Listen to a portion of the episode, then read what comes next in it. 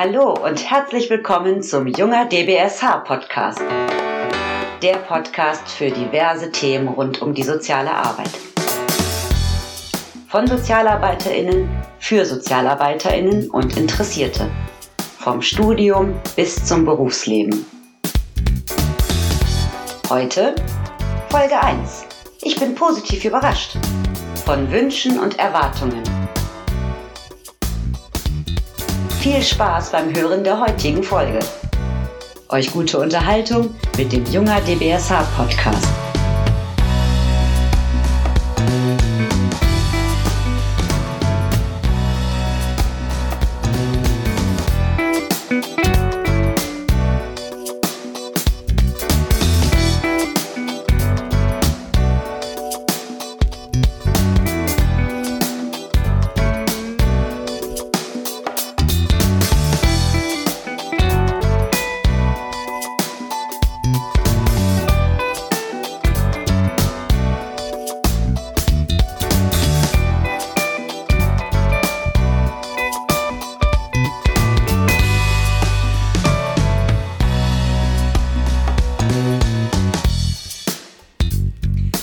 Und moin moin zusammen. Willkommen zum Junger DBSH Podcast, Folge 1.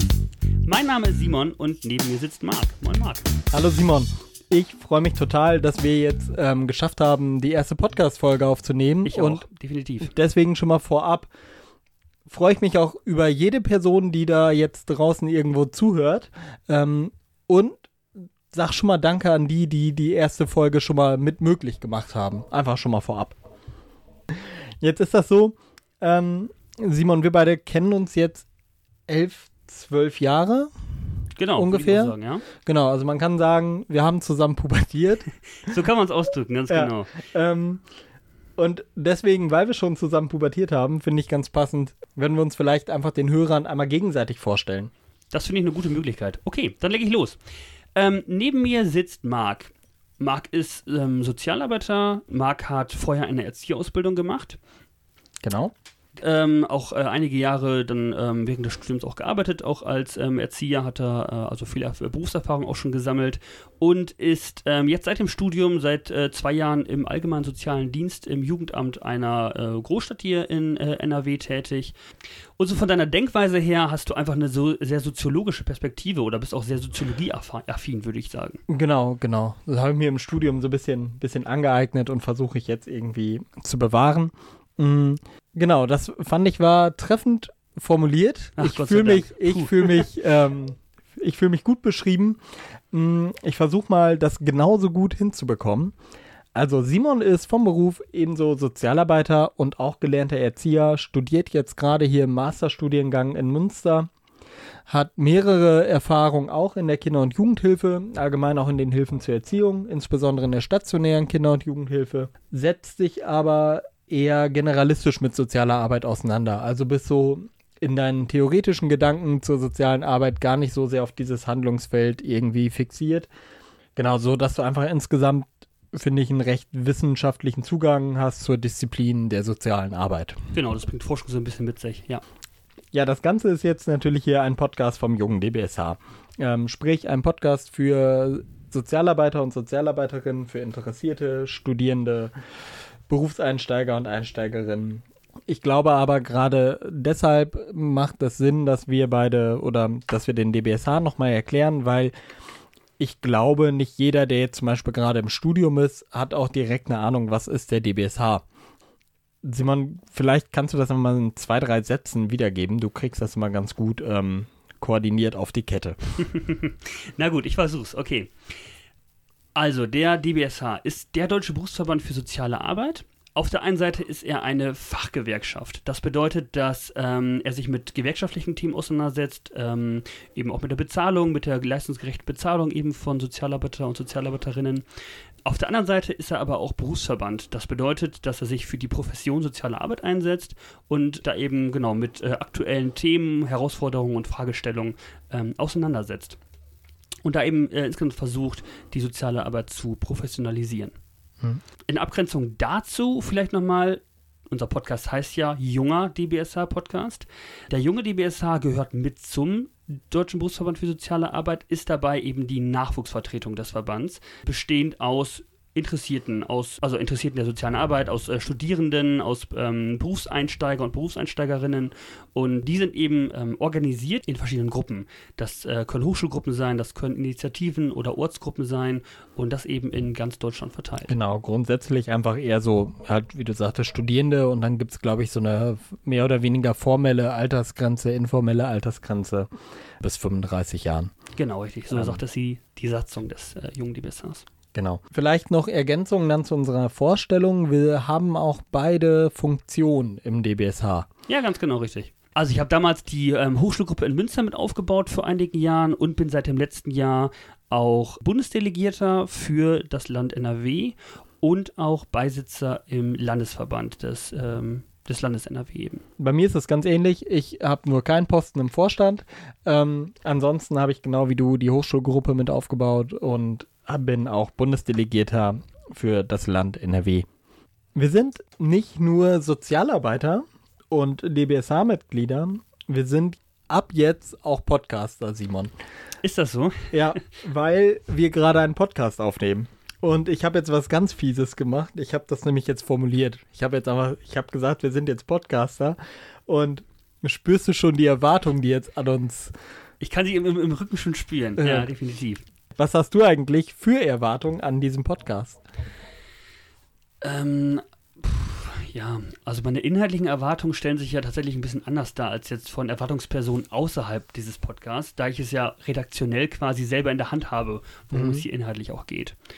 Was mir tatsächlich ganz, ganz wichtig ist, und ich glaube, da spreche ich für uns beide, Marc, ist, dass wir uns beide davon distanzieren wollen, hier irgendwie durch die Moderation dieses Podcasts irgendwie das neue Gesicht des Jungen DBSHs zu sein. Ja, auf jeden Fall. Das auf ist jeden absolut, Fall. Absolut wirklich nicht irgendwie unsere Erwartung daran. Es geht jetzt auch nicht um Selbstinszenierung oder sowas, auch wenn wir hier natürlich irgendwie unsere Themen so ein bisschen mit reinbringen wollen. Aber es geht tatsächlich auch darum, dass das Ganze in meiner Erwartungshaltung tatsächlich ein Mitmach-Podcast auch ist. Genau.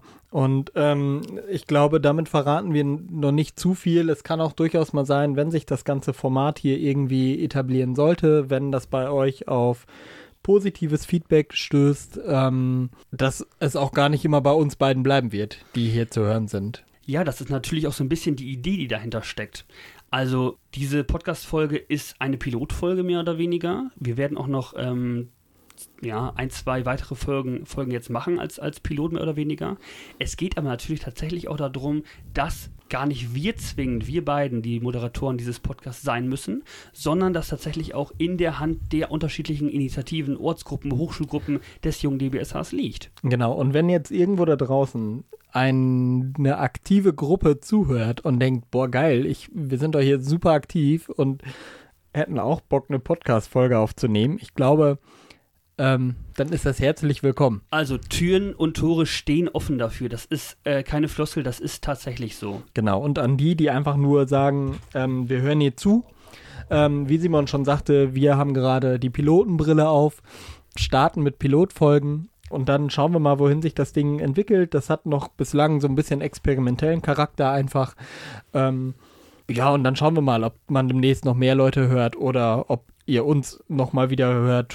Wenn es gut läuft, bestimmt nochmal, aber genau, erstmal die Piloten folgen. Richtig, also was mir einfach nochmal dabei wichtig wäre, ist, dass wir durch die Moderation natürlich irgendwo ein Stück weit die Nachwuchsorganisationen repräsentieren, ja, keine Frage, aber wir sind keine Fürsprecher oder Aushängeschilder des Jungen DBSHs. Es geht auch nicht darum irgendwie, dass ich oder du, wir jetzt irgendwie gerne unsere Köpfe irgendwo sehen wollen oder sowas, darum geht es überhaupt nicht. Es geht tatsächlich einfach darum, hier eine Moderation, einfach mal so einen Testballon zu starten und das wäre auch einfach nicht gerechtfertigt gegenüber all den ehrenamtlichen Mitgliedern in unserer Nachwuchsvertretung. Nee, genau. Und außerdem haben wir uns für die Pilotfolgen auch erstmal recht generalistische Themen überlegt, weil ich nehme nochmal die im Blick, die nicht Mitglied im DBSH sind. Wir haben ja jetzt keinen Missionierungsauftrag. Wenn sich der ein oder andere überlegt, Mitglied im DBSH zu werden, glaube ich, ist das grundsätzlich positiv. Ich ganz persönlich finde, gewerkschaftlich engagiert zu sein oder Mitglied zu sein, da gibt es viele Argumente, die dafür sprechen. Da werden wir sicher auch noch im weiteren Verlauf drauf kommen. Jetzt wird es hier ein bisschen den Rahmen sprengen. Denn heute soll es, ich weiß gar nicht, haben wir es jetzt gerade schon genau so formuliert, dass es heute um Erwartungen geht? Mann, ich glaube, der intelligente Zuhörer kann es sich mittlerweile schon ein wenig denken, dass es um Erwartungen geht. Gerade auch, weil die Folge natürlich Erwartungen heißt. Und Marc hat es im Intro auch schon gesagt. Genau. Mir fällt gerade noch eine Sache ein, Marc. Du hast mich gerade noch nach Erwartungen gefragt. Ich habe tatsächlich noch eine Erwartung. Die betrifft so ein bisschen die technische Umsetzung dieses Podcasts. Mhm. Also mir ist nochmal ganz wichtig irgendwie, das ist meine Erwartung auch, zu zeigen, ja, wir beiden sind Laien drin. Also wir sind Podcastler, aber keine professionellen Podcastler, absolut nicht. Wir machen das ehrenamtlich, das Ganze. Wir machen das ausschließlich, weil wir es auf der einen Seite wichtig finden, auf der anderen Seite aber auch Spaß daran haben, irgendwie diesen Podcast zu machen. Und wenn ihr jetzt irgendwie sämtliche Podcasts irgendwie mit dem hier vergleicht, da denke ich schon, dass der qualitativ sicherlich auch dem einen oder anderen nicht das Wasser reichen kann. Gar keine Frage. Aber ich glaube, wir haben uns für heute erstmal ganz gut vorbereitet. Wir haben erstmal aus Privatbeständen gutes Equipment, irgendwie halbwegs gutes Equipment zusammen. Und wir freuen uns einfach zukünftig auf Rückmeldungen. So, von DBSH-Leuten, von Hörern, von wem auch immer, auch qualitativer Art gerne. Also das sind Pilotfolgen, wir gucken, wo man hier noch die Stellschrauben drehen kann. Genau, Marc, Punkte Rückmeldung. Wir haben dazu extra eine Mailadresse eingerichtet. Wir freuen uns da über jegliche Rückmeldung von euch, sei es irgendwie Lob, Kritik, sämtliche Anregungen lesen wir einfach sehr, sehr gerne. Dazu gibt es eine Mailadresse, die heißt podcast@junger-dbsh.de. Genau. Schreibt auch gerne Lob natürlich rein, Kritik, auch Themenvorschläge sind wir super offen für. Kuchenrezepte. Genau, Kuchenrezepte. Auch das, wir essen beide sicher auch gerne Kuchen. Die kommen auf jeden Fall direkt bei uns in den Mailfächern an. Also da ist die Weiterleitung eingeschaltet, sodass wir die direkt lesen. Direkt am selben Tag. Und über die anderen sozialen Kanäle des jungen DBSH würden wir sicher auch einen gebackenen Kuchen teilen, wenn Rezepte einkommen. Das sowieso, klar. Was im Gegensatz zu Kuchenrezepten aber tatsächlich schon bei uns eingegangen ist, das sind Erwartungen. Und zwar haben wir vorab in unserer Planung zu dem Podcast, haben wir versucht, quer durch die Bundesrepublik Stimmen einzufangen mit Erwartungen oder mit der Frage, welche Erwartungen hast du an einen Podcast für junge Sozialarbeiter und junge Sozialarbeiterinnen? Ich würde sagen, Simon, die hören wir uns einfach mal an. Wir haben insgesamt 8 Leute befragt. Und vielleicht findet der ein oder andere sich da auch schon wieder, der jetzt gerade zuhört. Wir hören mal rein. Hallo zusammen, mein Name ist Lisa, ich bin 26 Jahre alt und seit circa 1,5 Jahren in einem allgemeinen sozialen Dienst eines Jugendamtes in einer Stadt in NRW tätig. Hallo, mein Name ist Thorsten. Ich arbeite seit circa 1,5 Jahren in Neuss am Rhein in der städtischen Drogenberatungsstelle als Sozialarbeiter. Hallo, mein Name ist Evelyn. Ich bin Mitglied vom DBSH seit 2016 und Beisitzerin im Landesvorstand NRW seit 2019. Ich arbeite momentan im Bereich Erwachsenenbildung bei einem privaten Träger. Mein Name ist Alexander, ich bin 28 Jahre alt und komme aus Coburg. Ich war in diversen Hochschulgruppen tätig, habe die mit aufgebaut, ein bisschen mitgeleitet, in Coburg als auch in Münster und war auch ein Jahr im Bundesvorstand vom Jugend DBSH. Ich bin Jenny, bin 24 Jahre alt, arbeite im allgemeinen sozialen Dienst im Jugendamt seit einem guten halben Jahr. Hi, ich bin Simon, Sozialarbeiter in einer Beratungsstelle für psychisch erkrankte Menschen und ich war von 2018 bis 2020 im Leitungsteam des jungen DBSH. Mein Name ist Anne, ich bin seit ungefähr einem Jahr Mitglied im DBSH. Zusammen mit der Feli bin ich Landesansprechpartnerin für den jungen DBSH in Rheinland-Pfalz und studiere dort auch soziale Arbeit im 6. Semester. Ich bin Conny und 28 Jahre alt, ich arbeite in der Straffälligenhilfe. Welche Erwartungen habe ich an einen Podcast des jungen DBSH? Auf den Podcast freue ich mich, weil es wichtig ist, sich dauerhaft mit der Vielfalt von sozialer Arbeit auseinanderzusetzen. Ich würde mir wünschen, dass der Podcast über verschiedene Handlungsfelder berichtet, sich mit ethischen Fragestellungen beschäftigt und immer wieder aktuelle Themen aus der sozialen Arbeit aufgreift. Das könnten zum Beispiel Tarifverhandlungen oder auch politische Interessensvertretungen in verschiedenen Bereichen sein. Wichtig ist, dass sich Sozialarbeiter und Sozialarbeiterinnen, egal ob Studierende, BerufseinsteigerInnen oder Leute, die schon länger in der Praxis tätig sind, immer wieder mit neuen Entwicklungen beschäftigen und im Austausch bleiben. Dafür kann der Podcast in meinen Augen einen wichtigen Beitrag leisten. Ich fände es schön, wenn in einem Podcast vom Jungen DBSH regelmäßig aktuelle berufspolitische Themen diskutiert werden würden. Und ich denke auch, dass ein Podcast eine gute Möglichkeit ist, um zum Beispiel die Stellungnahmen des Jungen DBSH in modernerer und anderer Form an die Öffentlichkeit zu bringen. Außerdem fände ich es wichtig, dass möglichst alle Bereiche der sozialen Arbeit mit diesem Podcast angesprochen werden und nicht nur vereinzelte. Von einem Podcast der sozialen Arbeit würde ich auch erwarten, dass er so gestaltet ist, dass auch Nicht-Sozialarbeiterinnen und Sozialarbeiter verstehen, worum es inhaltlich geht und was wir damit sagen wollen. Mein Wunsch ist im Podcast, die Möglichkeit zu bekommen, mich in meiner professionellen Haltung reflektieren zu können. Super finde ich auch, kurze Wiederholungen von Gesprächstechniken einzubringen, wovon wir dann profitieren können. Dass er aktuelle Entwicklungen aufgreift, sowohl politisch als auch gewerkschaftlich als auch sozialarbeiterisch,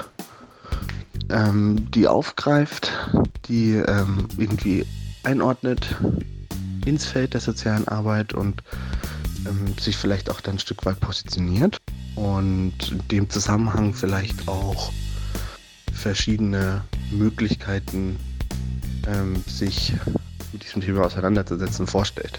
Also sei es darum, dass irgendwelche Artikel empfohlen werden, gerade so im politischen Bereich oder im gewerkschaftlichen Bereich, dann auch Petitionen vorgestellt werden, verlinkt werden unter dem Podcast, dass man da auch unterschreiben kann. Auch erwarte ich eine Auseinandersetzung oder eine Information erstmal, was passiert eigentlich verbandsintern für die Leute von außerhalb, also was geht gerade ab im Jungen DBSH, was geht im DBSH ab, woran wird gerade gearbeitet, was wurde gerade vorgestellt, auch da wieder Verlinkungen zu den Ergebnissen, sei es im Forum Sozial, sei es auf Facebook, Instagram, auf der Website, wo auch immer, welche Baustellen stehen gerade noch an. Und ich erhoffe mir von einem Podcast für junge Sozialarbeiter und Sozialarbeiterinnen zum einen, dass aktuelle Themen und resultierende Herausforderungen an die soziale Arbeit thematisiert werden, an der einen oder anderen Stelle vielleicht sogar mit Hintergründen, um überhaupt zu verstehen, wo kommt diese Diskussion her, was ist schon alles passiert und wo wollen wir überhaupt hin. Dabei würde ich mir unter Umständen auch Kommentare durch Fachpersonen aus verschiedenen Bereichen wünschen, um dort verschiedene Blickwinkel kennenzulernen.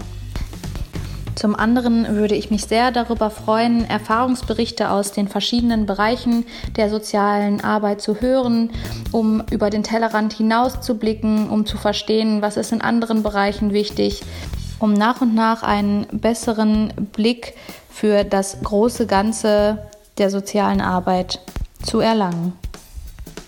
Zuallererst würde ich mal sagen, gibt es ja eine unendlich breite Themenvielfalt, die man abdecken kann. Das geht von Themen über Universität, Hochschule oder Forschung, politische Sachen. Es kann eingehen auf spezielle Handlungsfelder in der sozialen Arbeit. Aber auch die Profession an sich könnte man beleuchten. Dinge, die den Berufsalltag ausmachen oder die den dann vielleicht in unterschiedlichen Bereichen unterscheiden. Man kann die gewerkschaftliche Themen machen, internationales fände ich auch ganz interessant. Was ich auch ganz spannend fände, wenn man zu unterschiedlichen Themen vielleicht Gäste einladen könnte, als sozusagen Experten, die man dann interviewt und dadurch sozusagen ein bisschen Fachwissen hineinbringen kann. Dazu fände ich auch das interessant, aktuelle Themen zu beleuchten, die jetzt auch die soziale Arbeit betreffen.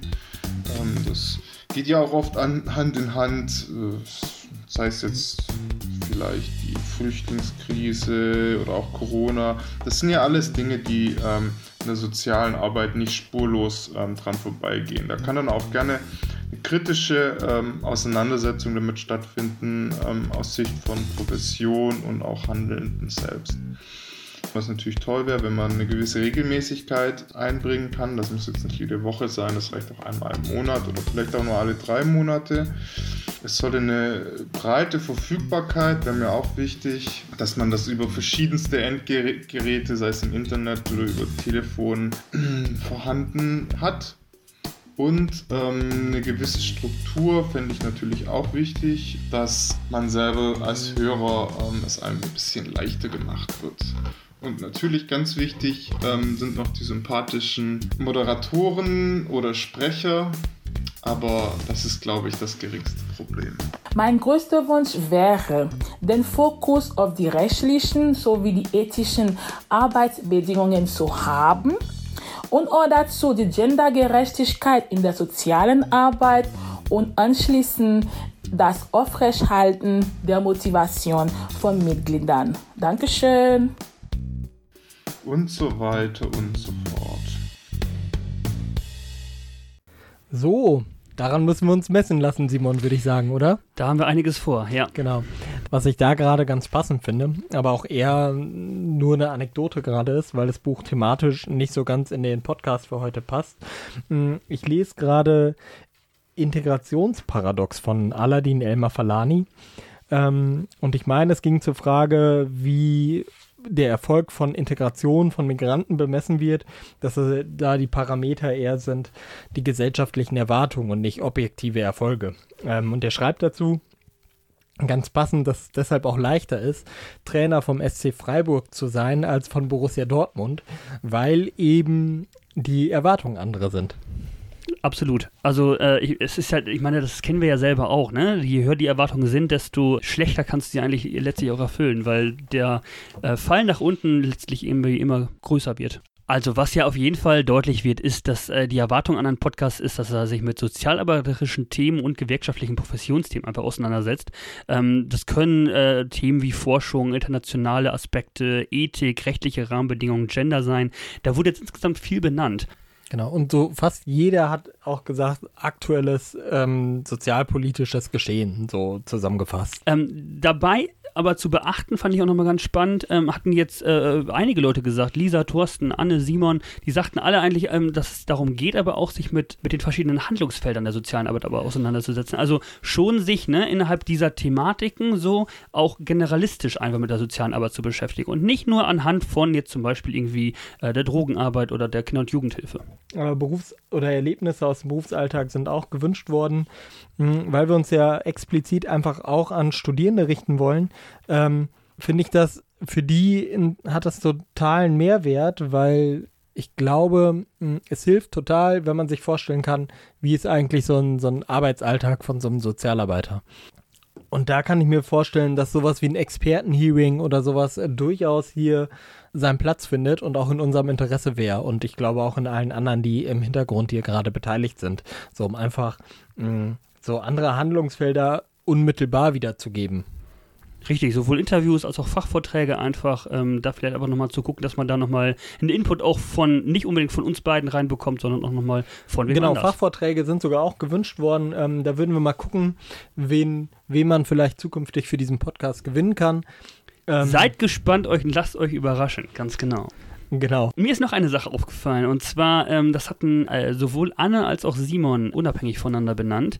Das ist die Zielgruppe des Podcasts. Die wünschen sich nämlich, dass diese Zielgruppe des Podcasts nicht nur Sozialarbeiter und Sozialarbeiterinnen sind, sondern tatsächlich auch Interessierte. Und das hatten wir ja schon versucht, am Anfang des Podcasts am Anfang dieser Folge schon ganz klar und deutlich zu machen, dass wir eben auch an Studierende da denken, die noch nicht fertige Sozialarbeiter oder Sozialarbeiterinnen sind oder tatsächlich auch einfach Interessierte, die so die Nähe zur sozialen Arbeit vielleicht auch haben und sich einfach dafür interessieren, sich damit auseinanderzusetzen. Was sich da ganz gut anschließt, dass ich meine, es kam von Lisa, dass es auch eine Austauschmöglichkeit gibt. Und das finde ich ganz spannend, weil ja erstmal ein Podcast-Format, was primär recht eintöniges ist. Wir sprechen, wir glauben, es gibt Leute, die das wohl hören wollen und Leute hören zu. Aber wie gerade schon erwähnt, Rückmeldungen an podcast@junger-dbsh.de sind willkommen und ich hoffe, dass wir darüber auch einen richtig guten Austausch mit den Leuten, die hier zuhören, zukünftig vonstatten kriegen. Auf jeden Fall. Und wenn das sogar dann noch zur Reflexion der professionellen Haltung beiträgt, so wie Conny es sich gewünscht hat, ich glaube, dann haben wir unser höchstes Ziel aller Dinge erreicht, Marc. Da fühle ich mich so ein bisschen angesprochen, muss ich zugeben.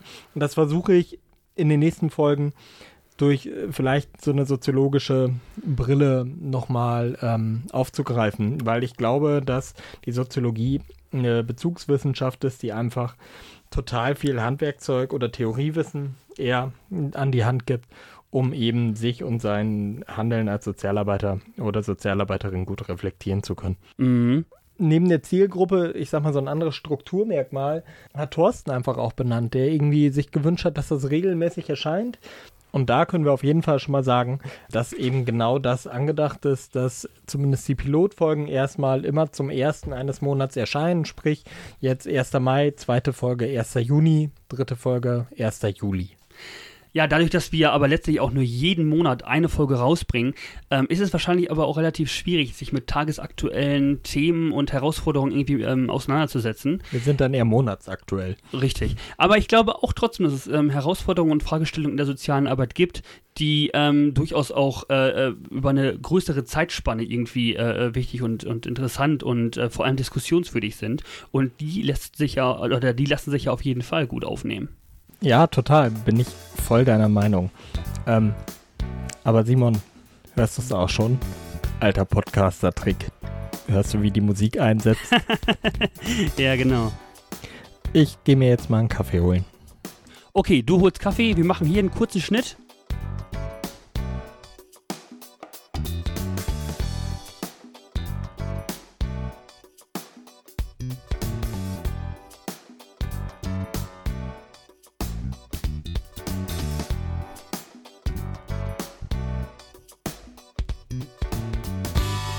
So, und jetzt sind wir wieder da.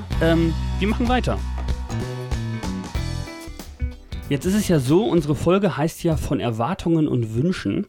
Und Erwartungen haben wir jetzt schon eine ganze Menge gehört. Wir hatten jetzt verschiedene Einspieler mal drin gehabt von diversen Menschen. Wir haben jetzt auch schon irgendwie einiges an Erwartungen benannt. An die Wünsche haben wir uns noch gar nicht rangetraut. Und da habe ich jetzt tatsächlich, heute Morgen ist mir unter der Dusche eingefallen, mehr oder weniger. Da kommen die besten Gedanken, das ist tatsächlich so.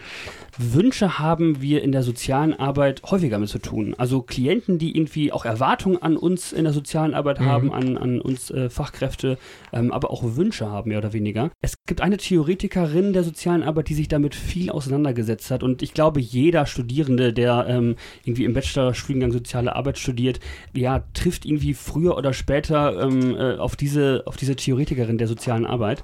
Silvia Staub-Bernasconi. Ja, genau, Silvia Staub-Bernasconi, die sich damit auch viel auseinandergesetzt hat mit Bedürfnissen und Wünschen von Klienten der sozialen Arbeit insgesamt.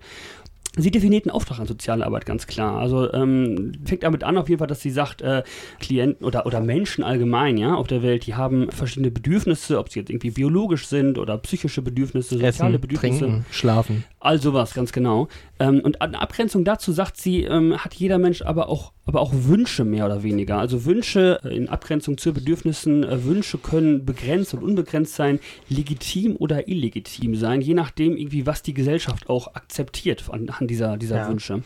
Ferner sagt sie auch, dass Wünsche auch auf jeden Fall auf Ebene der Legalität aber auch betrachtet werden können, in Abgrenzung zur Legitimität. Also ob es tatsächlich... Also wenn ich mir jetzt wünsche, massenhaft Kohle zu haben, um da ein geiles Leben mitzuführen und ich schaffe das, indem ich keine Steuern zahle, dann ist das illegal.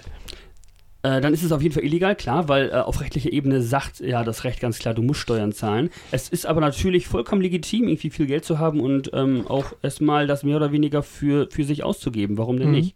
Das ist ja vollkommen in Ordnung. Man muss sich so ein bisschen vorstellen wie so ein Koordinatensystem. Also auf der einen Seite steht so irgendwie der ganze rechtliche Aspekt. Ja. Was ist legal, was ist illegal? Auf der anderen Seite auch ganz klar, was sagt die Gesellschaft dazu? Also ist das legitim, das zu machen oder illegitim?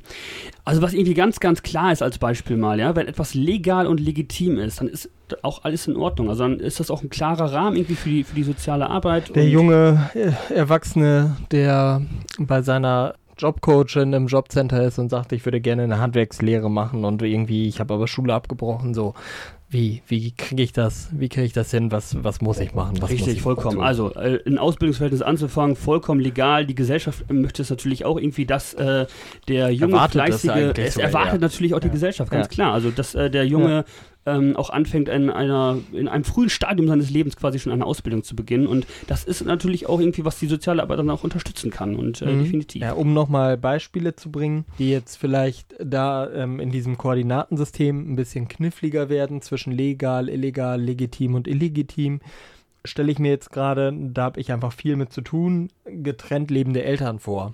So, die doch, ich sag mal, ihre Trennung noch gar nicht lange überwunden haben. Die Trennung ist noch recht frisch, die tut auch noch ziemlich weh und die haben einfach auf Paarebene auch noch ganz viel miteinander zu klären. Mal der Klassiker, das Kind bleibt bei der Mutter und die sitzen bei mir zusammen im Büro, die Eltern, weil er Umgang haben möchte. Er wünscht Umgänge mit seinem Kind und die Mutter sagt, nee, der hat sich in der Vergangenheit nie gekümmert. Außerdem greift er auch jeden Abend gern mal zur Flasche Bier und das ist kein passender Umgang. So, und da finde ich jetzt erstmal, haben wir erstmal kontrahierende Wünsche von beiden.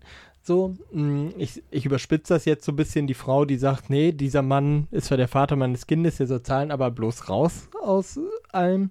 Und der Vater, der sagt, ich möchte natürlich Kontakt zu meinem Kind. Und unabhängig vom Sorgerecht steht ihm ja auch ein Umgang zu, ein Umgangsrecht.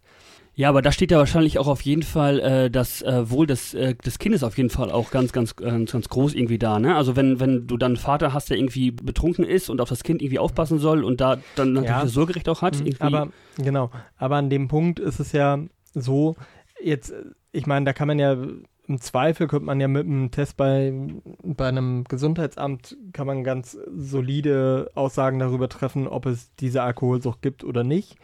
Das heißt ja nicht prinzipiell, dass der Mann keinen Kontakt zu seinem Kind haben könnte. Ich bleibe jetzt dabei bei dem Beispiel, er würde jeden Abend zur Flasche greifen, wenn er mittags um 3 nüchtern ist, so, oder wieder nüchtern ist und zurechnungsfähig ist, auch emotional zurechnungsfähig ist, würde er nichts dagegen sprechen, dass er nachmittags um 3 für eine Stunde das Kind sieht. Aber für sie spielen auf jeden Fall auch immer ganz, ganz groß die Prinzipien der Menschenrechte eine große Rolle und soziale Gerechtigkeit. Und da ist natürlich auch wieder so die Frage, die körperliche Unversehrtheit des Kindes zum Beispiel, ja, dass das auch ein ganz, ganz hohes Gut natürlich ist und was auch ganz, ganz wichtig ist und was genau in dieses Cluster dann wieder von Staub-Bernasconi irgendwie einfällt, wenn es so um Menschenrechte irgendwie auch geht. Ja, jetzt sind Menschenrechte ja Abwehrrechte gegenüber dem Staat. Eltern können ja erstmal miteinander vereinbaren, was sie möchten. So, es ist ja nicht, dass von staatlicher Seite dem Kind Gewalt angetan würde. Andererseits wäre jetzt vielleicht, hätte man so ein Dilemmata, was es sicher nicht ganz so selten gibt, weil man eher eine Entfremdung von einem Elternteil erwartet. Zum anderen würde man sowas wie einen begleiteten Umgang einrichten, obwohl das Kind vielleicht sagt, nee, will ich gar nicht. Vor allem, wenn das Kind sehr klein ist, ist das ja auch immer schwieriger einzuordnen. Da würden Menschenrechte eher greifen in solchen Situationen. Also wenn ich sage es mal, wenn es ein gerichtlich angeordneter, begleiteter Umgang ist. Es ist auf jeden Fall total spannend, sich irgendwie anhand so einer Theorie natürlich auch so der Praxis zu nähern und wir versuchen das ja auch durch so einen Podcast definitiv. Ich bleibe nochmal eben an einer Sache, die ich auch nochmal ganz, ganz spannend fand eigentlich, wenn es so um Staub-Bernasconi geht. Gucken wir uns nochmal irgendwie so dieses Rahmenmodell an, legal, illegal, legitim, illegitim. Sie formulierte eine Sache auch nochmal sehr, sehr konkret, was ich sehr spannend finde. Das ist nämlich, das betrifft Wünsche, die illegal sind, also rechtlich auf gar keinen Fall irgendwie durchgehen können, dabei aber legitim sind, von der Gesellschaft also durchaus anerkannt sind. Cannabiskonsum zum Beispiel. Von der Gesellschaft in den letzten Jahren auch durchweg immer weiter, also viele Gesellschaftssysteme tatsächlich auch sagen, so Cannabiskonsum ist vollkommen in Ordnung. Es trägt vor allem auch irgendwie zum psychischen Wohlbefinden von Individuen. Ja, der Konsumenten, zumindest ist das oft die Argumentation der Konsumenten, genau. Durchaus, ja. Absolut. Mhm. Und viele Studien, die aber auch ganz klar sagen, also viele Studien, die das auch unterstützen, die auch ganz klar sagen, so, also sämtlicher Alkoholkonsum, der ja durchaus auch total legalisiert ist, ab 18 kannst du auch irgendwie hochprozentigen Alkohol trinken und konsumieren, ist bei gleichem Gebrauch auch deutlich schädlicher als Cannabiskonsum. So. Und wo Staub-Bernasconi da auch ganz klar sagt, so, das ist ein Auftrag für soziale Arbeit, das darf es nämlich so gar nicht geben. Das ist eine behindernde Machtstruktur. Wobei, wenn man da jetzt mal die Berufsbildnovellierung von unserem eigenen Verband, dem DBSH, uns angucken, da würde das gar nicht auftauchen. Da steht nämlich, Sozialarbeiterinnen treten dann in Aktion, wenn die Betroffenen ihre Probleme aus eigener Kraft nicht bewältigen können. Okay, soweit, ja, ich will weiter mein Recht haben, Cannabis zu konsumieren. Okay, aber dann der entscheidende Passus, weshalb ich das anführe, ist die Ergänzung und die Gesellschaft entsprechende institutionelle bzw. rechtliche Bewältigungshilfen bietet. Mhm. Das ist relativ begrenzt jetzt an der Stelle, also institutionelle oder rechtliche Bewältigungshilfen. Also man könnte jetzt sagen, natürlich irgendwie, man kann einen Verein zur Legalisierung von Cannabis, den gibt es bestimmt, da gibt es bestimmt auch schon mehrere Gründen. Und da kann jeder sich irgendwie in seinem Ehrenamt engagieren, aber das ist jetzt ja nicht das, was soziale Arbeit dann macht. Also eine ehrenamtliche Tätigkeit würde ich da jetzt nochmal trennen wollen von professionalisierter Sozialarbeit. Definitiv, mit Sicherheit. Mhm. Aber da sagt ja Staub-Bernasconi auch irgendwie so ganz klar, sie hält ja die Profession da auch hoch und sagt so, das sollte auch auf jeden Fall irgendwie Arbeit der Fachkräfte sein und nicht der Ehrenamtler, beispielsweise. Ja. Aber die Frage bleibt schon, kann man sowas von Sozialarbeitern und Sozialarbeiterinnen erwarten? Kann man das erwarten? Ja, also ich glaube, das ist doch eine perfekte Frage, die wir auch gerne nach draußen geben. Also es ist natürlich nicht ganz einfach, sich irgendwie so eine Theorie jetzt irgendwie zu widmen. Das ist jetzt auch natürlich nur eine ganz, ganz kleine Aspekt dieser Theorie, aber die mal einfach auf Praxis zu transferieren und da so unsere Meinung einfach mal auszutauschen und das ist spannend, aber ich glaube, dass sowas absolut nicht abschließend sein kann und dass viele von euch den einen oder anderen Aspekt vielleicht auch gerade so ein bisschen hinterfragen und genau diese Hinterfragung, diese Meinung, diese Ideen dahinter, vielleicht auch eine ganz andere Haltung zu so einer Sache zu haben, da sind wir total gespannt drauf. Also schickt uns auch gerne irgendwie dazu nochmal eure Antworten und wir wollen uns natürlich auch gerne irgendwie mit eurer Meinung da auseinandersetzen. Gerne an podcast@junger-dbsh.de. Jetzt klappt nicht immer alles, was man sich so vornimmt und das betrifft jetzt vor allem auch diese Stelle des Podcasts. Auch wir haben natürlich Erwartungen und haben Ideen für diesen Podcast gehabt und uns war relativ schnell klar, wir wollen eine Art Terminblock für die einzelnen Folgen haben, also auch in dieser Folge schon mit einem Terminblock starten. Das war dann Stand Anfang 2020 und dann kam Corona und damit ein Social Distancing und eine Flut an Veranstaltungsverlegungen und Veranstaltungsabsagen. Und daher gibt es jetzt keine Termine, sondern ein paar Tipps zur Corona-Situation, ein paar digitale Links und Hinweise. Interessant für Studierende und Berufstätige im Homeoffice. Der Heise Verlag stellt eine gute Übersicht für digitale Lösungen, für das Online-Arbeiten oder das Arbeiten im Homeoffice zusammen. Den Link dazu findet ihr in der Beschreibung des Videos. Ansonsten auch interessant für Studierende der sozialen Arbeit, ein paar Online-Ressourcen von der Deutschen Gesellschaft für Soziale Arbeit im Gesundheitswesen, die allerdings nicht nur ein paar Materialien fürs Gesundheitswesen, sondern auch für andere Arbeitsfelder in der sozialen Arbeit zusammengestellt haben. Das sind Materialien für die Lehrer, aber auch nicht nur für die Lehrer, also auch für Studierende durchaus. Mehrere Verlinkungen auf Videomaterial von Vertreterinnen der Theoriebildung zum Beispiel, ein paar Fachlexika sind auch nochmal verlinkt. Der große Aspekt Forschung wird auch nochmal benannt, was ich auch sehr, sehr spannend finde. Zugriff auf Videodokumentation, Fallarchive und so weiter. Die Verlinkung dazu findet ihr ebenfalls in der Beschreibung. Und für alle Interessierten an der Profession der sozialen Arbeit, der DBSH hat eine Sonderseite zur Corona-Pandemie eingerichtet, die auf der Homepage verlinkt ist. Dort findet ihr alle Informationen des DBSHs, der Dachgewerkschaft im Deutschen Beamtenbund, der International Federation of Social Workers oder auch Stellungnahmen und Pressemitteilungen einzelner Landesverbände, Umfragen zur Betroffenheit, Wissenswertes zu Folgen für uns Fachkräfte und so weiter. Link findet ihr ebenfalls in der Beschreibung. Okay, willkommen zurück zum jungen DBSH-Podcast. Endspurt. Wir haben viele unterschiedliche Online-Ressourcen jetzt erstmal gehört, irgendwie so von uns beiden. Vielleicht hat der ein oder andere mal Lust, sich einfach mal durchzuklicken. Auch da sind wir natürlich total auf eure Rückmeldung gespannt. Schreibt uns da also nach wie vor gerne an podcast@junger-dbsh.de. Jetzt hätte ich, Marc, mal einfach eine Frage an dich. Du hast ja auch im Bachelorstudiengang Soziale Arbeit studiert. Ja. Ich kann mich noch irgendwie so an mein Bachelorstudium erinnern. Das ist jetzt vor 2 Jahren, glaube ich, irgendwie zu Ende gegangen. Und ich bin auch deutlich über diese 6-Semester-Regelstudienzeit gegangen. Also ich bin so einer warst du. Ich war so einer. Ich war ganz, ganz furchtbar. Ich habe mir da irgendwann so ab dem 3. Semester, glaube ich, so einfach mal einen eigenen Stundenplan gestrickt die Woche oder beziehungsweise das ganze Semester über, irgendwie, dass es dann irgendwie alles noch passt. Also bei mir war es tatsächlich so, dass ich kein BAföG bekommen habe und mein Geld irgendwie nebenher verdienen musste. Zum Glück hatte ich eben diese Erzieherausbildung, wodurch ich dann auch als Erzieher bezahlt wurde, aber das hat unheimliche Zeitressourcen gefressen und deswegen, war ich tatsächlich irgendwie kein Regelstudienkandidat und bin da jetzt auch nicht irgendwie so, zack, 3 Jahre durch und dann hatte ich es in der Tasche. Marc, du hast es, glaube ich, anders gemacht. Was hat dir im Bachelorstudiengang geholfen, einfach mal aus deiner Erfahrung gesprochen, so gab es da irgendwas, wo du sagst, so, das war eine tolle Struktur, das war ein toller Prozess, das war irgendwie eine Sache, mit der konntest du gut dein Studium durchziehen?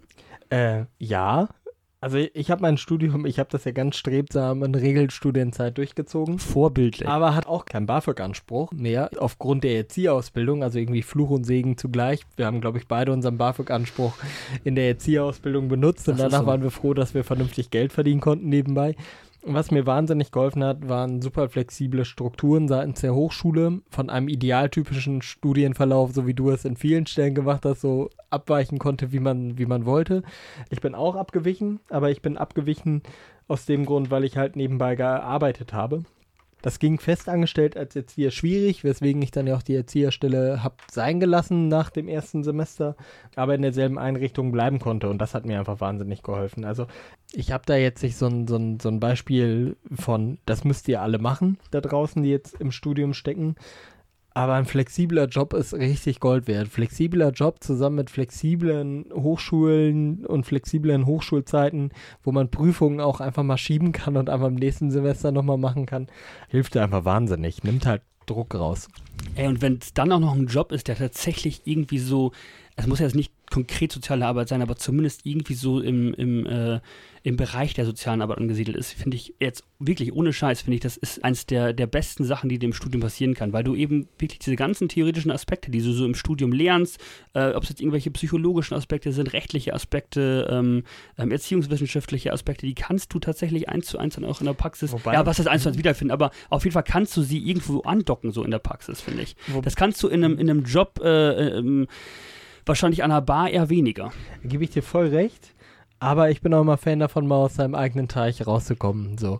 Und noch vorm Studium, aber für einen großen Getränkehersteller Getränke ins Regal einräumen ist eine Erfahrung. Max, das haben wir auch gemacht, das stimmt, das ist schon ein bisschen her. Haben wir beide gemacht mal, vor vielen, vielen Jahren den Job. Will ich aber auch nicht missen. Und ich höre auch von vielen Kommilitonen, die dann irgendwie an der Theke in der Bar arbeiten, die... Ich weiß es nicht. Ich habe auch schon Kommilitonen gehört, die putzen gegangen sind oder so, die aber auch alle sagen, nö, will ich auch gar nicht missen. Ja, vielleicht bin ich ja wieder so in meiner Bubble gerade drin, in meiner Sozialarbeiter-Bubble. Das kann auch sein. Es ist auch gut, tatsächlich mal rauszukommen so und mal was, ich sage es mal ganz blöd, was Handfestes, Handwerkliches irgendwie so zu machen, da einfach mal seine überschüssige Kraft rauszulassen in so einem Job. Ja, gebe ich dir auch wieder recht. Das ist wohl wahr. Ich denke tatsächlich darüber nach, so was mich damals auch so durchs Studium getragen hat. Und das war tatsächlich ab dem 2. Semester die Möglichkeit, als Tutor zu arbeiten. Das habe ich in 2 Lehrveranstaltungen gemacht. Mhm. Da bin ich irgendwie mehr oder weniger reingerutscht, genau, danke schön. Also bin ich mehr oder weniger... nichts ahnt in eine Vorlesung gesetzt und gemerkt, hier saß ich doch schon mal. Plötzlich war ich Tutor, mehr oder weniger, ja genau. Also man kommt tatsächlich auch relativ schnell dran, habe ich so das Gefühl. Zumindest damals, also bei uns an der Hochschule war es der Fall. Ich habe mich für meine Tutorenstelle tatsächlich beworben gehabt und habe gedacht, ich habe gar keine Chance. Also ich war zu dem Zeitpunkt, als ich die Stelle angenommen hatte, im 2. Semester erst. Und das waren noch so die Tutoren, zu denen hat man noch irgendwie so aufgeblickt. Und ich hatte immer das Gefühl, aber auch, also genau, ich hatte das Gefühl, die Hürde ist total hoch. Ich habe mich beworben und dann war ich Tutor. Und den Tutorenjob habe ich auch bis zum Studiumende durchgehend gemacht. Bei dir darf man glaube ich sagen, Soziologie war es, glaube ich, bei dir die Grundlage, ne? Genau, also Vorteil ist aber einfach, man kriegt einfach total Background-Wissen, wie in so Hochschulstrukturen, wie das funktioniert und es ist gewinnbringend auf mehreren Ebenen, genau, finde ich. Das Wort. Also es ist gewinnbringend fürs eigene Studium, da auch mal hinter die Kulissen zu gucken, wie tickt so eine Hochschule. Du hast plötzlich eine ganz andere Beziehung zu den Profs auch, habe ich das Gefühl. Also die laufen dir dann über den Weg und grüßen dich und du denkst auf einmal so, oh mein Gott, der sitzt doch eigentlich von einer Vorlesung mit 200 Studierenden und plötzlich kennt er irgendwie deinen Namen mehr oder weniger. Kann natürlich irgendwie, also das heißt ja nicht, dass man dadurch jetzt irgendwie sich 1:1 das Studium besser vollzieht. Ich hatte jetzt auch nicht das Gefühl, dass ich dadurch jetzt die Noten hinterhergeschmissen bekommen habe oder sowas. Das auf gar keinen Fall. Aber da einfach mal nochmal einen andere Blickwinkel auch auf Hochschule zu bekommen und viele Strukturen und Prozesse auch anders verstehen zu können. Also ich finde, der Impact ist einfach ein bisschen die Ehrfurcht vor dem Ganzen zu nehmen und sein zu lassen. Und es ist jetzt so einfach gesagt, ne? Ich meine, so zwei Menschen, die jetzt irgendwie schon das ganze Bachelorstudium absolviert haben. Ich kann mich noch daran erinnern, wie ich auch irgendwie als Erstsemester damals da stand an einer riesengroßen Hochschule und mit tausenden Studierenden nur alleine am Fachbereich Sozialwesen bei uns. Es war, war total ehrfürchtig, absolut. Ja, gar keine Frage, war ich auch. Nee, will ich auch gar nicht sagen. Aber sag mal, als du Tutor warst, bist du da gesiezt worden? Oh ja, die fingen damit irgendwann an, ich habe das mehrere Semester lang gemacht und dann am Anfang des Semesters war es halt wieder eine neue Gruppe, ne, wo man erstmal sich so beschnüffelt hat, mehr oder weniger auch, wo die damit sie anfangen. Ich habe das immer direkt ins Wort gebaut und direkt gesagt, nee, lass uns echt beim Du bleiben, ich bin selber noch Studierender, ich bin 2-3 Semester höher als ihr, also ich will mich da jetzt gar nicht abheben irgendwie mit dem Sie, also lass uns gerne irgendwie beim Du bleiben, wenn das in Ordnung ist. Ich fand, da wo ich Tutor war, das war idealtypisch fürs 3. Semester vorgesehen. Ich bin dann aber als Zweitsemester dann Tutor gewesen, weil ich es im 1. Semester schon belegt hatte. Und von da an, später glaube ich nicht mehr so, um nochmal auch einen Schlenker zu den Erwartungen zu machen, man musste so in dem ersten Tutorium erstmal natürlich die Erwartungen abstecken, so formal, was passiert hier in dem Tutorium, was passiert hier in Bezug auf die anstehende Prüfung. Das ist ja immer so das, worauf Studierende doch recht fixiert sind, auf die Prüfungen, die es am Ende zu belegen gilt. Mir ist das häufiger passiert, dass im ersten Tutorium Leute angefangen haben, also die ersten Fragen, die kamen, dass ich damit sie angesprochen wurde, was ich völlig befremdlich fand. Einfach befremdlich in der Situation, weil wir ja Kommilitonen sind. So, und genau, man musste einfach immer erst dann doch nochmal irgendwie Erwartungen einmal abstecken und ich war irritiert, weil ich gar nicht mit der Erwartung reingegangen bin, die Leute siezen mich jetzt gleich. Ja, aber das ist, also ich finde auch, das ist das didaktische A und O irgendwie, ne, am Anfang so in so einem Seminar oder einem Tutorium ist dann irgendwie die Erwartung abzustecken, also so holt man die Leute auch letztlich ja in so ein Tutorium mit rein oder in eine Lehrveranstaltung mehr oder weniger, nenne ich es mal so, ja. Idee, die ich jetzt gerade noch habe, wir sollten die Erwartungen, die hier zu hören waren gerade, die sollten wir auf jeden Fall mal potenziell aufbewahren, je nachdem, welche Geschichte dieser Podcast des Jungen DBSH nochmal annimmt. Ich finde nämlich immer spannend, wenn dann so, ich sag mal, Dozenten an der FH in der letzten Stunde nochmal einmal irgendwie vor den Semesterferien verglichen haben, ja, welche Erwartungen sind denn erfüllt worden und welche nicht. Und ich mir immer selber dachte, ja toll, was habe ich denn jetzt als Studierender davon? Das bringt ja überhaupt nichts. Das wäre ja irgendwie spätestens zur Mitte des Seminars mal schön gewesen, um zu gucken, ob die Erwartungen noch erfüllt werden oder nicht. Ja, oder sogar ganz zum Abschluss, also eines Seminars zumindest irgendwie, ne, dass man da nochmal drauf guckt, so welche Erwartungshaltung hatte die Gruppe insgesamt und sind diese Erwartungen irgendwie auch ansatzweise erfüllt worden, so. Finde ich total spannend, irgendwie da auch mal in einem Jahr 2021 mal drauf zu gucken, wie sind die Erwartungen, sind die erfüllt worden letztlich auch, ne, oder 5 Jahren oder.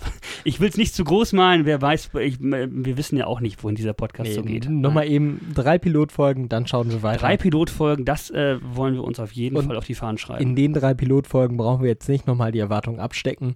So intensiv, das machen wir mal nach den 3 Pilotfolgen und dann gucken wir mal, wie es dann weitergeht. Und sag mal, wir sind doch beide im Studium Mitglieder im DBSH geworden.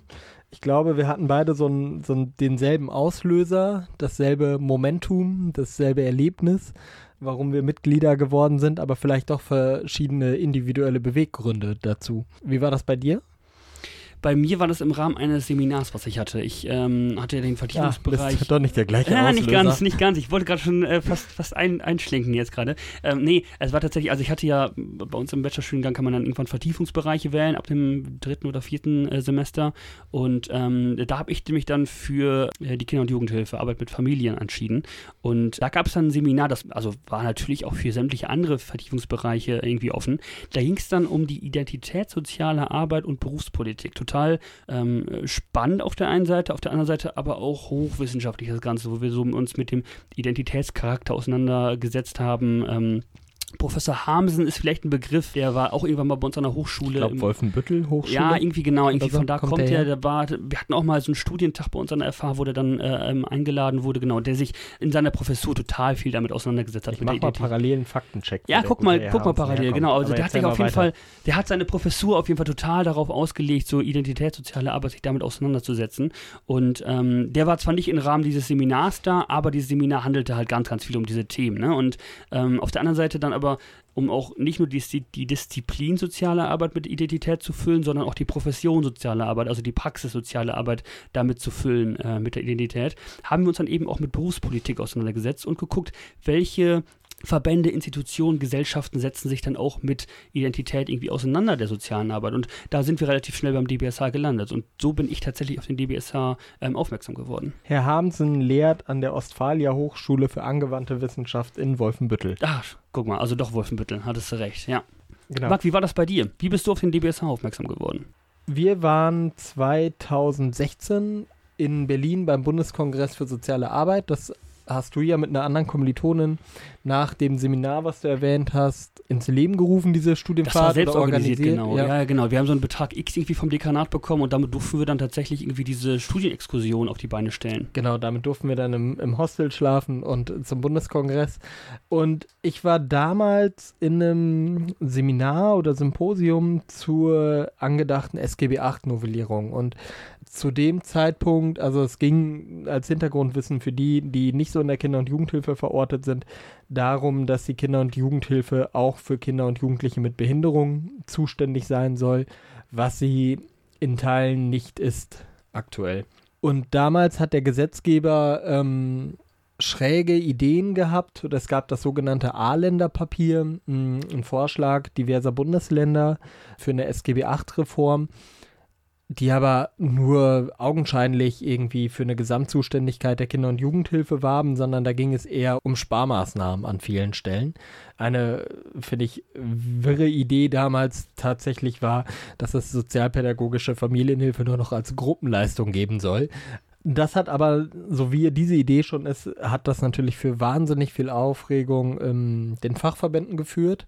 Und der Bundeskongress hatte so ein bisschen diese Stimmung. Es waren alle irgendwie aufgebracht, alle waren empört und ich habe mich irgendwie, ich sag mal, ich überspitze nochmal wieder als junger Studierender, der noch Ideale hat, habe ich gesagt, das geht nicht, da muss man sich irgendwie organisieren. Und das war tatsächlich mit der Grund, warum ich dann die Hochschulgruppe mit dir hinterher gegründet habe und dann auch recht zeitnah nach Gründung der Hochschulgruppe Mitglied im DBSH geworden bin. Ja genau, Hochschulgruppe Münster, glaube ich auch 2016, ne? Ist die damals entstanden, genau. So aus dieser Exkursion heraus, die wir dann in Berlin total viel Input mitbekommen haben, auch was so den jungen DBSH vor allem angeht und da haben wir die dann gegründet, richtig, ja.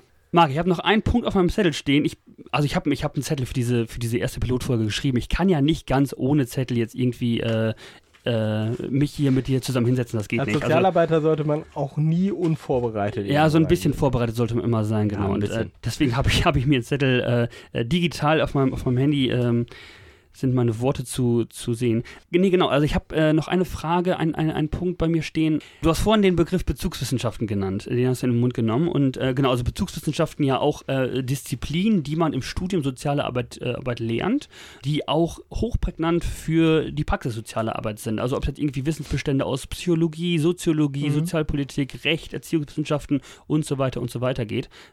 Würdest du sagen, dass jetzt mal fernab von der Kinder- und Jugendhilfe, ja? Also ja. Klar, du bist im Jugendamt tätig, aber du hast ja auch mit erwachsenen Menschen zu tun, auch mit Eltern, mit... Genau, ich habe mehr mit den Eltern zu tun, als mit den Kindern in der Regel. Das ist spannend. Ja, also du hast viel mit Eltern und erwachsenen Menschen auch zu tun im Jugendamt. Gibt es da eine Bezugsdisziplin, wo du sagen würdest, die ist echt hochprägnant dafür, für genau diese Arbeit? Also da habe ich Wissensbestände daraus erlangt in meinem Bachelorstudium und da sind Wissensbestände, die bekomme ich auch genau für diese Arbeit mit erwachsenen Menschen, irgendwie dieses dafür hochprägnant. Für die Arbeit mit erwachsenen Menschen? Ja, auch wenn ich mehr mit erwachsenen Menschen, also sprich mit den Personensorgeberechtigten in der Regel zu tun habe oder mit anderem Fachpersonal von Schulen, Kitas oder den freien Trägern. Das müsste man da auch nochmal irgendwie differenzieren. Wenn ich jetzt mal nur auf der Klientenebene bleibe, dann ist es trotzdem die Pädagogik. Einmal, weil es bei mir immer die Zielsetzung gibt, dass eine gute, nein, keine gute, aber eine dem Wohl entsprechende Erziehung der Kinder zu gewährleisten ist und die Eltern, die auch den Anspruch haben, das sind die allermeisten, auch eine gute Erziehung zu gewährleisten, die können da eben auch entsprechende Unterstützung zu bekommen. Von daher, glaube ich, ist die Pädagogik schon für mich nach wie vor die Bezugswissenschaft mit der größten Bedeutung. Also Pädagogik vor allem drunterfällt in Sachen von Bildung, Hilfe, Erziehung? So ja, diese Profile? In vielen Fällen, womit wir viel mehr zu tun haben. Bildung jetzt nur im Sinne eines ganzheitlichen Bildungsbegriffes, jetzt weniger formale Bildung, aber Beziehungsgestaltung fällt da ganz intensiv drunter. Wann ist eine Eltern-Kind-Beziehung wie zu bewerten? Welche Enttäuschung gibt es in der Beziehung? Welche Unsicherheiten? So alles, was dann vielleicht unter das seelische Wohl der Kinder fällt. Auch da ist Pädagogik ganz entscheidend. Jetzt auch, aber gar nicht mal so sehr, so ich sag mal, Situation, wie kriege ich mit einem guten pädagogischen Kniff mein Kind davon überzeugt, dass es abends auch wirklich ins Bett geht. Das sind weniger die Fragestellungen, also nicht vorwiegend die Fragestellungen, mit denen Eltern zu mir kommen, sondern viele, die zu mir kommen, sind auch schon an einem Punkt, wo die merken, die haben keinen Zugang mehr zu ihren Kindern, so. Oder den Jugendlichen. Aber geht es da nicht auch ganz, ganz viel so um, ja, ich sag jetzt mal so, auch die Bedürfnisse von Kindern zu kennen und von Menschen zu kennen? Genau, allgemein? Doch, also klar. Soziale Bedürfnis, klar, psychisches genau. Bedürfnis ja, oder ja, Wohlbefinden ja, vor allem auch. Klar, ne? Genau, gar keine Frage.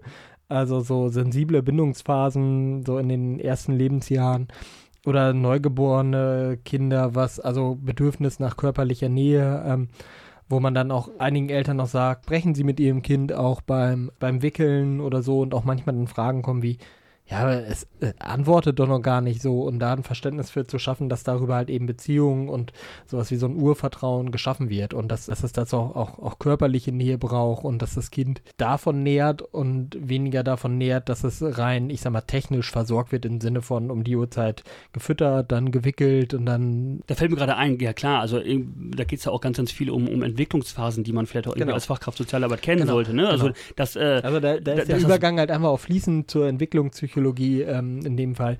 Ich sag mal, durch die Erzieherausbildung bringt man da einfach eine Grundkompetenz mit, sodass ich mir im Studium ein bisschen erlaubt habe, das zu vernachlässigen und in der Psychologie das gemacht habe, was ich machen musste, so. Auch dann mit Interesse verfolgt habe, aber jetzt so bei den Seminarwahlen gar nicht so sehr berücksichtigt habe.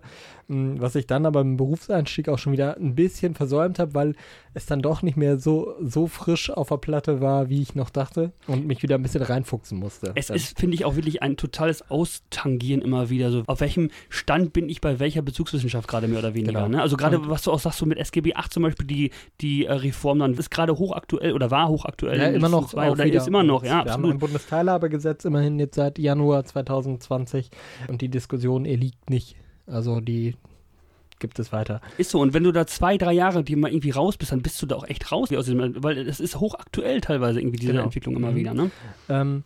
Was aber für mich wahnsinnig wichtig ist, ist tatsächlich auch, sind die Rechtswissenschaften und in dem Sinne vielleicht auch ganz simpel einfach so, das ist jetzt sehr spezifisch für mein Arbeitsfeld, oder für viele andere, die behördliche Sozialarbeit machen.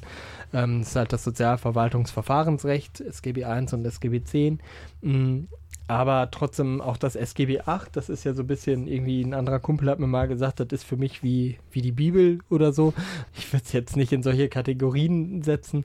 Wahnsinnig relevant, weil, also einmal für die eigene Psychohygiene, um sich abzugrenzen auch, weil das SGB VIII klärt wunderbar, was habe ich eigentlich gerade für einen Auftrag. So, wenn mir da die entsprechenden Eltern gegenüber sitzen, mein ehemaliger Chef hat immer gesagt, welchen Hut habt ihr auf? Habe ich jetzt gerade...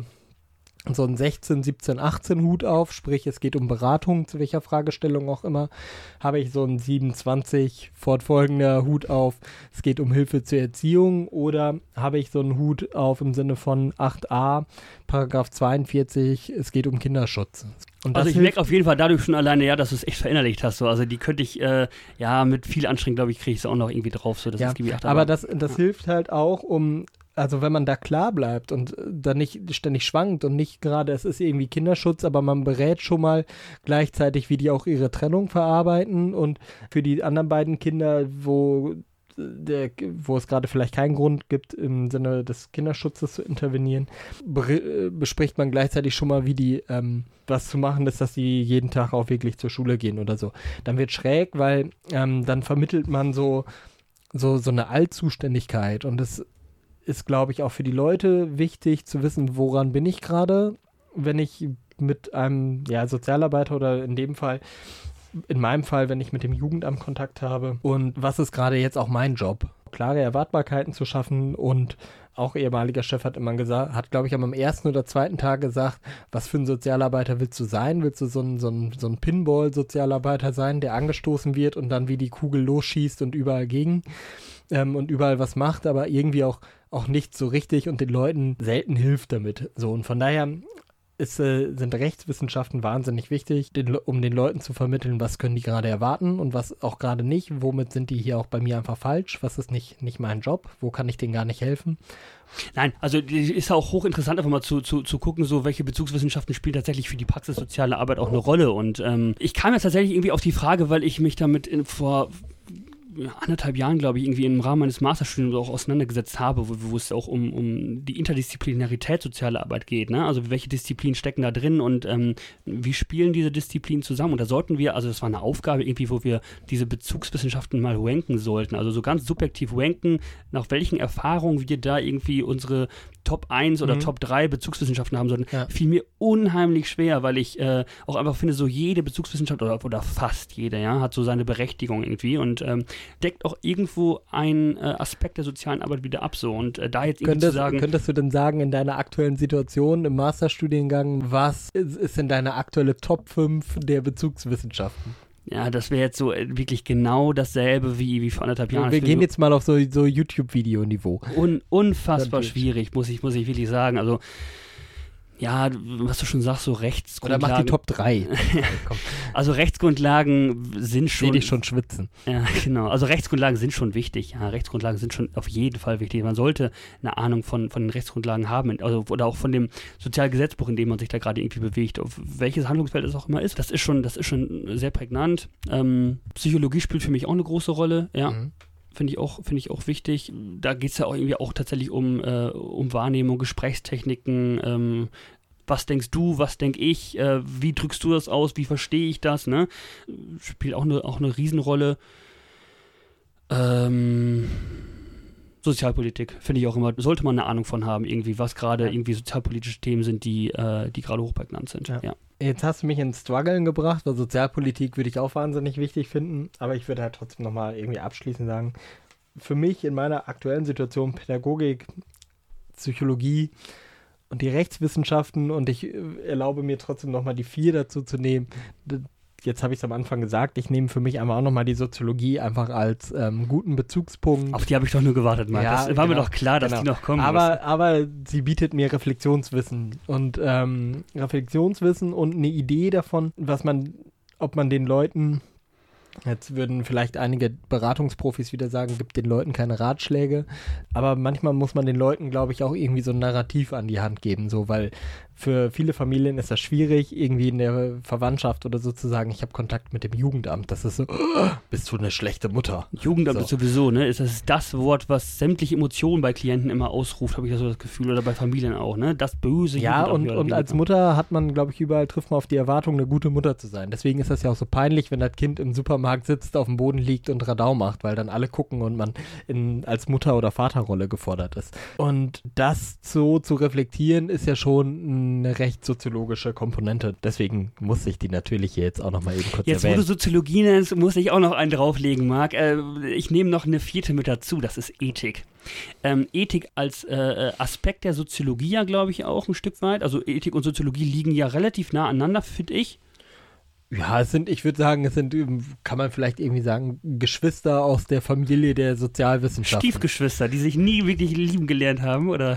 Nee, schon Geschwister, würde ich sagen. Also, aber dann kannst du halt auch, die Religion oder beziehungsweise die Theologie dazu denken, also die Sozialwissenschaften im Gesamt.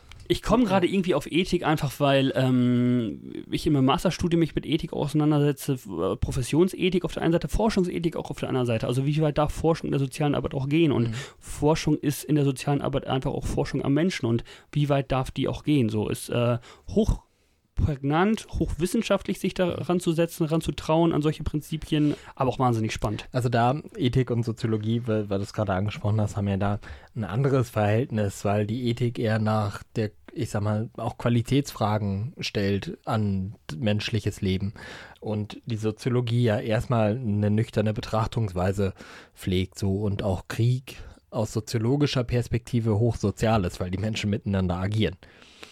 Aber es ist halt ein anderes Verständnis von sozial, deswegen vielleicht Geschwister. Nein, ich hab mich total vertan. Ich meinte auch nicht die Soziologie, ich meinte tatsächlich die Philosophie. Da habe ich mich jetzt gerade vertan. Die Ethik basiert auf der Philosophie. Ja, okay. Nee, deswegen, ja, absolut richtig. Nee, Soziologie ist da nochmal getrennt zu betrachten. Aber die Ethik basiert auf philosophischen Gedanken. Ja. So, Marc. Das war's. Ich glaube, wir haben eine gute erste Pilotfolge entwickelt.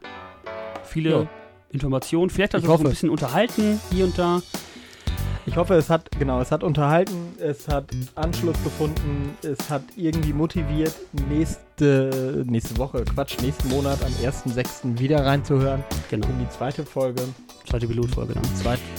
Bevor wir jetzt irgendwie uns verabschieden, will ich auch noch ein ganz, ganz großes Dankeschön auf jeden Fall geben. Auf jeden Fall an Marie an erster Stelle. Marie, unsere Sprecherin des Intros.